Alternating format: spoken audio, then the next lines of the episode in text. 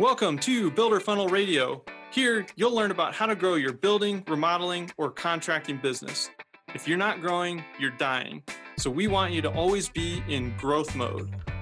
Remember, to get notified about new episodes, hit the subscribe button on your podcast player. That way, you won't miss any of our expert guests that we bring on the show. In addition, as a special thank you for being a listener of the podcast, we've got some special bonuses for you. Just go to builderfunnel.com slash podcast. Again, hit that subscribe button to stay in the loop and go to builderfunnel.com slash podcast for your special bonuses. Hey, welcome to episode number 37 of Builder Funnel Radio. In this episode, I sit down with Carol Smith and we talk about customer service. And three things to keep an eye out for. One is the warranty process and how critical that is to getting customer referrals for your future business. Two, we talk about customer service as a marketing initiative. And I think a lot of times we get caught up in, oh, we just need to deliver a good product, deliver a good service, but it can actually fuel more marketing and more sales down the down the pipeline. The third thing is walking the talk. And I think a lot of times when we think about customer service, we just want to say, hey, we need to have good customer service. Uh, but we talk about how you actually need to execute and implement that. So stay tuned and enjoy episode 37 of Builder Funnel Radio. All right, Carol, glad to have you on the show today. Thank you for inviting me. This is great fun. Yeah, it should be a good time. And uh, you braved the, the elements today. You had to, you were telling me we, we had got, a blizzard here in Colorado yesterday, and we got 15 inches out where we live. That's a lot. That's a lot. So uh, we're very honored to have Carol who made it into the into the studio today for this episode. But today we're going to dive into kind of the world of customer service. Um, but before we do that, I kind of like to get a little bit of the background. You know, so you got into the construction space working for a builder, right? I did. It was uh, actually an accident. I was trained professionally as an English teacher. Oh, okay. Back in Ohio and taught uh, English in a vocational high school for four years and fell in love with the mountains of Colorado and moved. Didn't think to check out the English teacher positions and ended up working for a home builder. That's awesome. I was with that company almost 14 years. Wow. Okay. And so, what did you do for that builder over that? I actually did several different things. Uh, started out as a property manager, which is an interesting profession.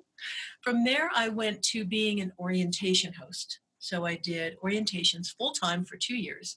Did over 700 of them. Wow. This means I'm going to heaven no matter what I do the rest of my life. Yeah, absolutely. Uh, after that, they asked me to run the warranty department. Did that for about five years. Then I became a construction superintendent. Went into custom home sales from that and ended up doing mortgages when you may remember this rates were 16 and 17 percent. That's wild. Yeah. It's not a lot of fun. Yeah. a little uh, different today. Exactly. Very different today. A uh, it, a thought occurred to me. I woke up one morning and said, "What do you want to be when you grow up?" And the answer was, I didn't want to do mortgages at 16%. so I went back to teaching, and what I knew best by then was customer service. So I developed some classes, and one thing led to another. That's awesome. Yeah, and that's really, I guess, through that time span, that's when you started getting asked to speak a little bit more and more. So um, I guess talk a little bit about that and how that unfolded. It sounded like it just kind of again. It was a series of accidents. The company I worked for, which was Sanford Homes up in Denver, held an all-company meeting. We had about 240 employees back then. This was going back a ways. We had in-house framers and exterior trim crews. They okay, were sure. our employees.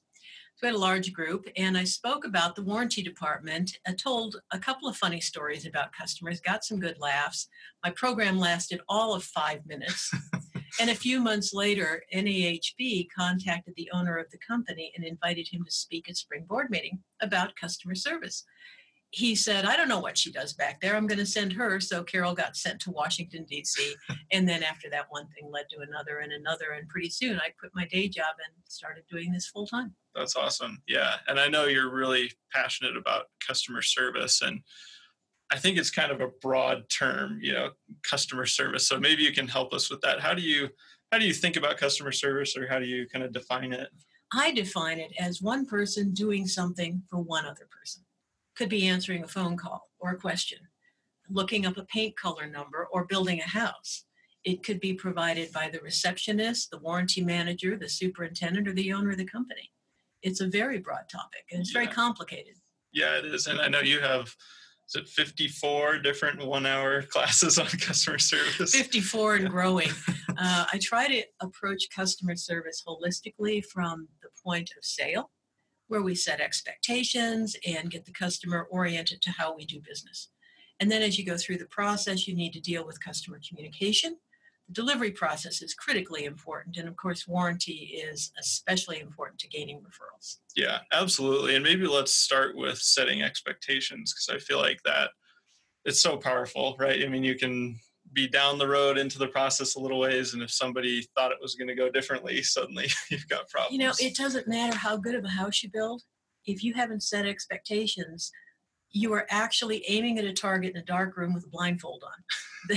you have got to set expectations. The customer doesn't know how you do business or what's included in the product. So that's where everything begins. And if you get that done well, then your next challenge is actually performing the way you promised. Absolutely. So how do you go about getting that done well? As you said, you know, what are maybe some tips or things that people can keep in mind on the front end to set mm-hmm. those expectations? I think one thing is to be fully aware of all the tools you have. Builders have show homes, they have literature, they have brochures from manufacturers, they can do tours of homes under construction. And a critical tool in my mind is a well written comprehensive homeowner guide that walks mm. the customer through every step of the process with good, well organized details. I like that. And so that's something that you outline before the sale is made and kind of how how things will go leading up to the sale and even post sale exactly a typical homeowner guide if it's well written is about 150 to 200 pages wow and there's a chapter on each of the main phases of the process the biggest one of course is maintenance and warranty after the customer moves in but if that book is well done and you deliver it to the customer early they have a fair expectation of understanding what you're doing yeah and that's i mean that's a lot of work. Do you find that uh, you know how do you go about compiling this? Um, you know, tackling that, and and how long does that take if you're starting from if nothing? If you're starting from nothing, it can take months. Yeah. However, I offer a template for it that is easily customized. It's a Word document. And what I advise builders to do is divide it up, send it to the various departments. So sales gets a piece, selections, construction, and so forth. And each of those teams looks at the content, adjusts it for their particular procedures, and then you put it all together in a nice package and deliver it to the buyer. I like it. So let's say you've got this document created 150 200 pages whatever it is do you um, do you walk through that in entirety with the customer obviously you, you give it to them but how often do they read it? You know, that sort of thing. Is it worth the effort? Usually they're not going to read it any more than you and I have read the dictionary. Sure. what they're going to do is turn to it when they have a question. Gotcha. And if they can find the answer that eliminates a phone call to you, keeps them comfortable and trusting what you're doing. Yeah, yeah, I like that. And I mean, that's super powerful because really what people want is that they know they can get the answer. And if they, they want to feel fairly treated. Yeah. Yeah, we're dealing with a very different consumer nowadays. Yeah, and let's talk about that because um, I'm sure you've seen a huge shift in the way consumers operate, you know, and so what have you seen there that kind of stands out? It, it is startling. Um, I always found home buyers to be challenging. And understandably so. The product is important, it's large, it's complicated, it's expensive, and psychologically and emotionally, it has a profound connection to the buyer. So it's understandable they're going to be pretty aggressive and pretty Definitely. detail oriented. Now, back in the 08 09 timeframe, we had this little thing called a housing recession, and that shifted things dramatically. We're now dealing with a buyer who, for lack of a better term, might be a little paranoid. Is my house going to hold its value? Will I be able to get my money back out of it? Consequently, they are even more attentive to detail and more aggressive with the builder. They want that little quarter of an inch paint touch up done because that will help the home retain its value. yeah, I feel like um, we're living in kind of an Amazon world. It's I need something now and I need it fast and I need it cheap and but it's got to be good quality and, and all those things. All of and, the above. Yeah. And this goes back to again setting those expectations, explaining to the customer that we build your home with the help of 35 to 50 trade contractors, and they're all small independent businesses. So it may take them a few days to get to your house rather than a few seconds. Yeah, absolutely. Yeah. And I think, you know, recognizing that we have a different consumer can really help you on that path because you'll start uncovering all the things that they want to know or feel like they need to know. And And it's comforting to the builder's employees to recognize the consumer has shifted. People who do a good job, who are true professionals and really care, are very frustrated with the anger they sometimes encounter. But if they know the perspective of this is a consumer who's very aggressive and feels very threatened, you can have a lot more sympathy for them. Absolutely. Yeah. And maybe let's talk a little bit about who's involved with customer service because I feel like sometimes when you just think of customer service, even outside the industry, you just think of like a call center where people answer questions. And obviously that's not the case. But in your mind, what's the best scenario? Who's involved in that? It actually begins with the salesperson. Uh, they are our front line. They set the tone and they provide guidance. Next, we go to the selection or design studio. And here again, we've got people who need to volunteer to the customer good information about the products they're selecting for their home.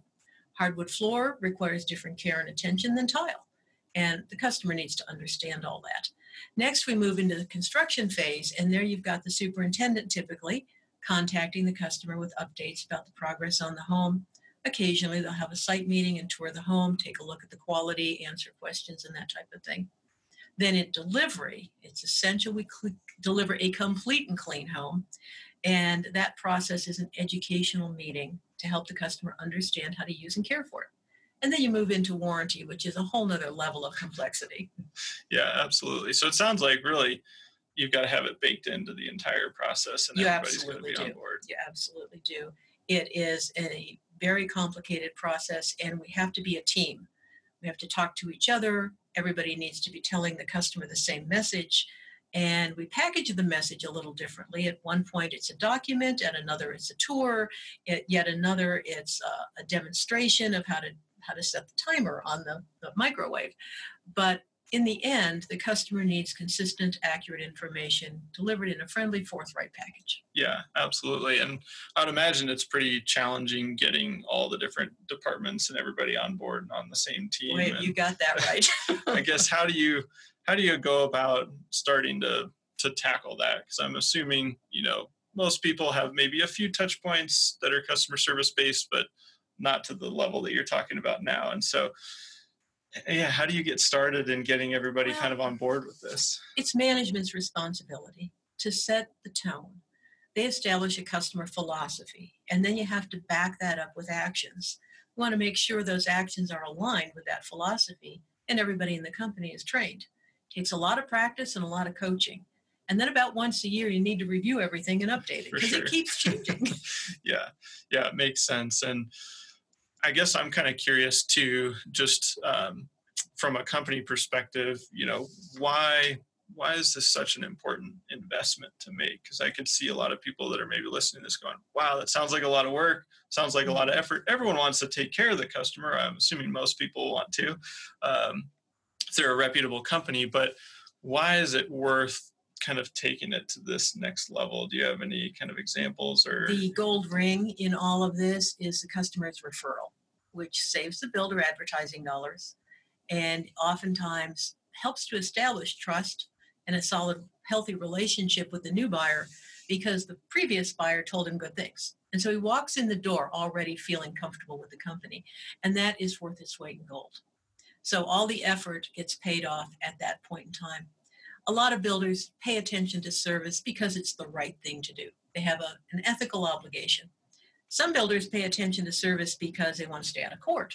I actually had a builder once tell me, and it wasn't in the state of Colorado, it was another location, but he told me that his lawyer was his customer service department. So he and I didn't work together for Yeah. very long. and some builders recognize the business advantages of good service. Most companies use a combination of all the above. Sure. Yeah, that makes sense. And I think that's an awesome point for everybody listening is, you know, if you deliver that customer experience that's so impactful, um, then yeah, it, it can be considered, you can almost put some of that time and effort and dollars into your marketing budget or, you know, think of it that way. Think of it that way. doesn't go, Absolutely. It doesn't go there. Hey there. I hope you're enjoying today's episode. Just a quick reminder that this show is brought to you by Builder Funnel. We're a digital marketing agency specialized in helping home builders, remodelers, and contractors like yourself grow their businesses. We help you implement marketing and sales technology such as marketing automation and a CRM system, as well as drive more traffic, leads, and sales through strategies like content marketing, SEO, social media, paid traffic, and email marketing.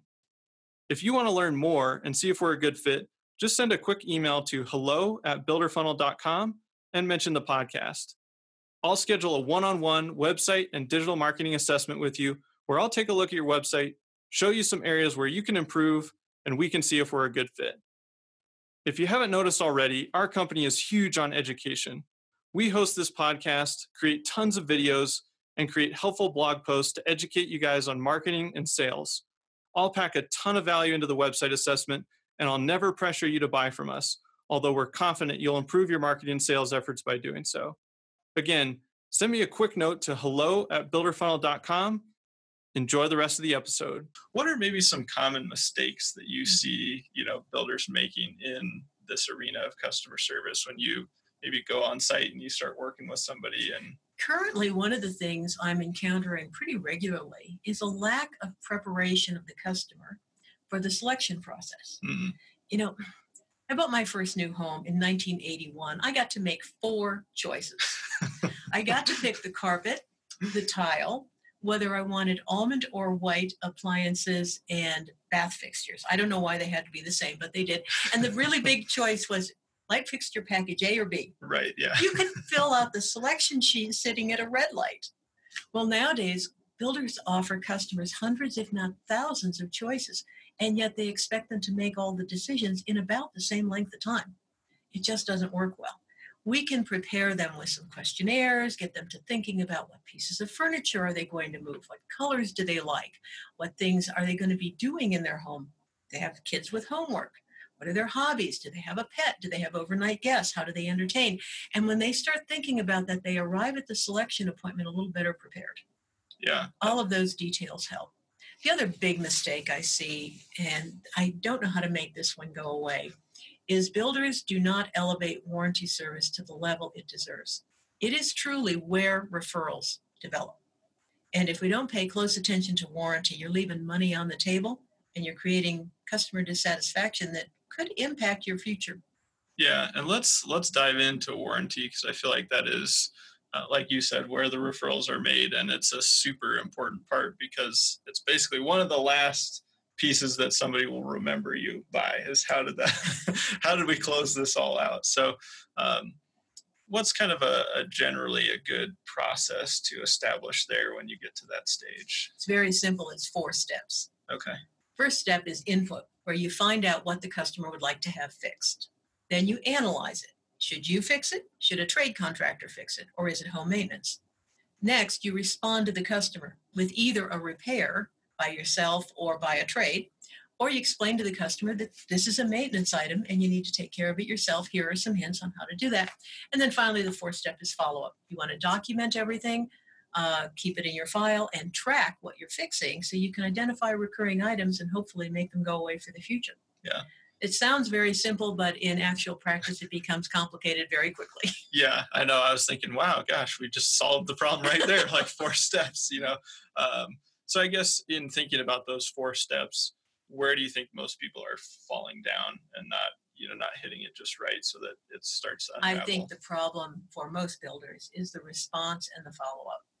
The response is often by trade contractors, and typically it can take them a little bit of time. They may show up, do part of the work, say they're going to come back later, and totally forget about it. And the builder doesn't know that has happened until the customer calls and yells.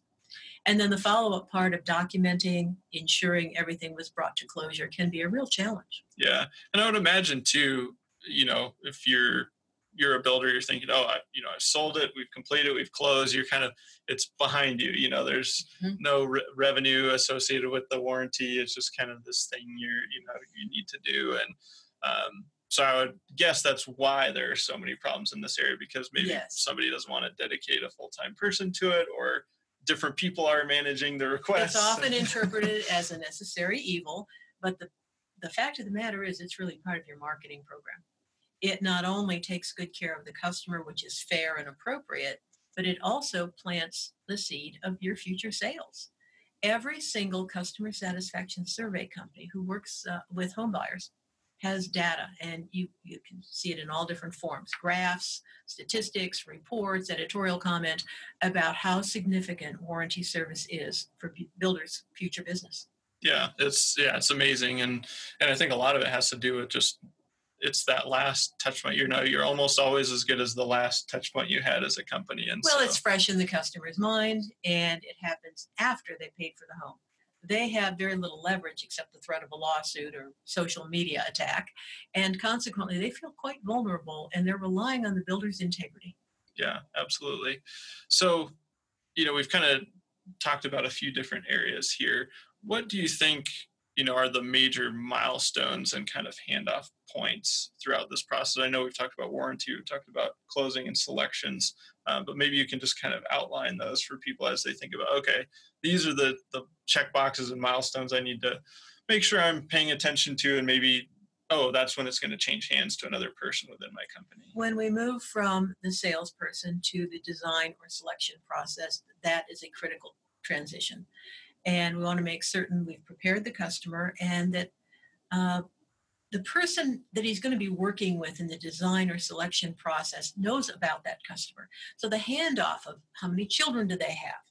There's a big difference between a retired couple whose hobby is perhaps going boating and a couple that has four children and raises chinchillas as a hobby.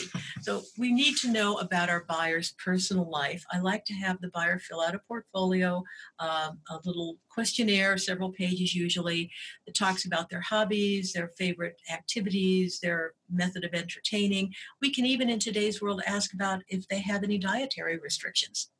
One builder I worked with was in the habit of delivering a fruit basket and it would have cheese and crackers and some fresh fruit in it. And the customer called and thanked him for it, but said, you know what, I'm on a gluten free diet. Mm, Well, if we'd known that up front from the, the buyer's profile, we could have made an appropriate adjustment to that. So it's down to that level. Then the transition from design to the actual construction process is important too. And there again, we need to let the construction superintendent or their team know who the buyer is, what are their concerns, how many new homes have they purchased in the past, did they have a negative experience, in which case you're going to have a wild ride. And then from there, of course, we go into the delivery and from that into warranty. So those would be the major components, and they all need to be coordinated.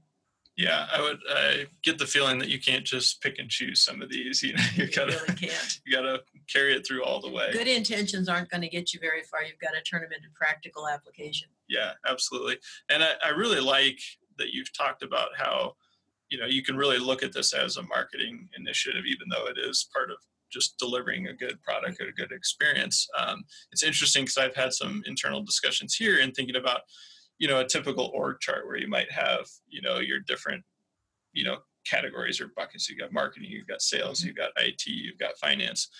In a way, I've been thinking, well, marketing really kind of sits across the top um, because it's it's all part of the experience and the customer experience, and that's kind of what you're talking about. Is like everything that they're feeling and experience experiencing is a part of the product, and that in turn is going to help you get those referrals. And Very definitely. There is no detail too minor to pay attention to. And in today's world, we want to be looking at every single thing we can manage and asking ourselves, how can I do this better?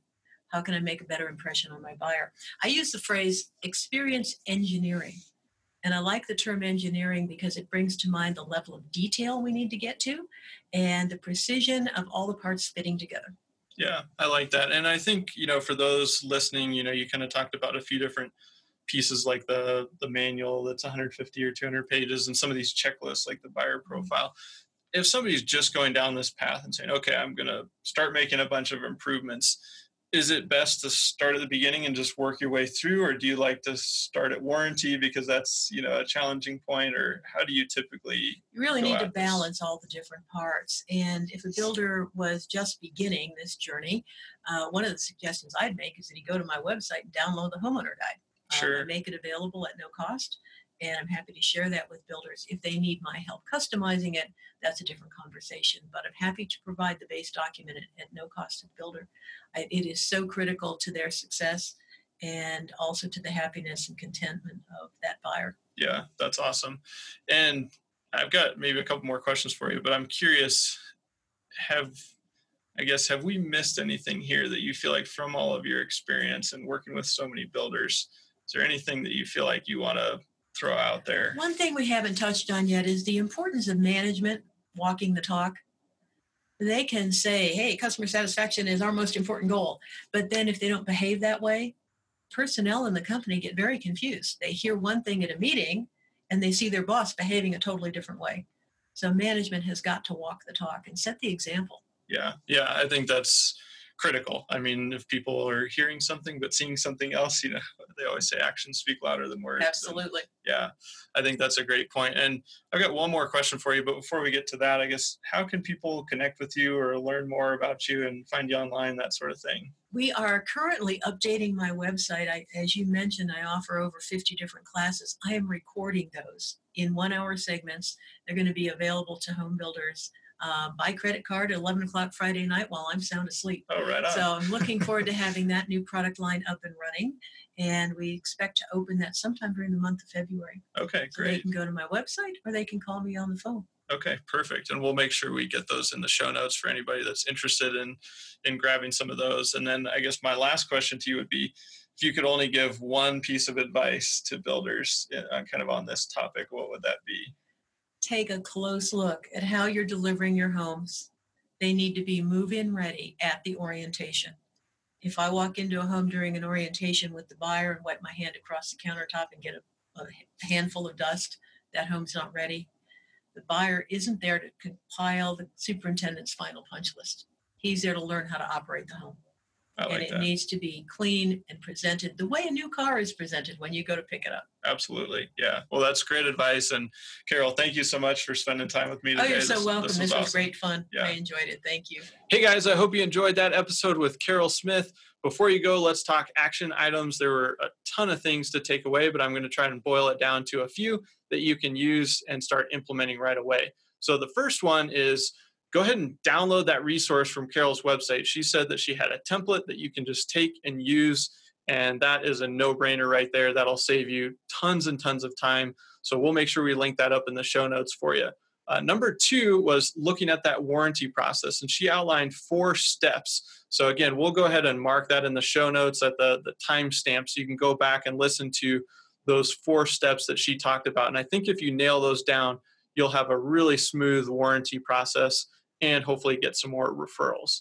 And then the third one is think about all the handoffs between the different departments. So what are those milestones? And just outline little transition plans so that the next person in your organization that takes that customer has good background on them and they know what's been outlined and what hasn't so they can set good expectations going forward. So hopefully that helps. Hope you enjoyed this episode and we'll see you next time on Builder Funnel Radio. Thanks for joining us today on Builder Funnel Radio. Don't forget to visit www.builderfunnel.com for tons of free marketing and sales resources. And if you ever need hands on help implementing your marketing and sales system, just send a quick note to radio at builderfunnel.com. And as we close for today, remember never stop learning. See you next time.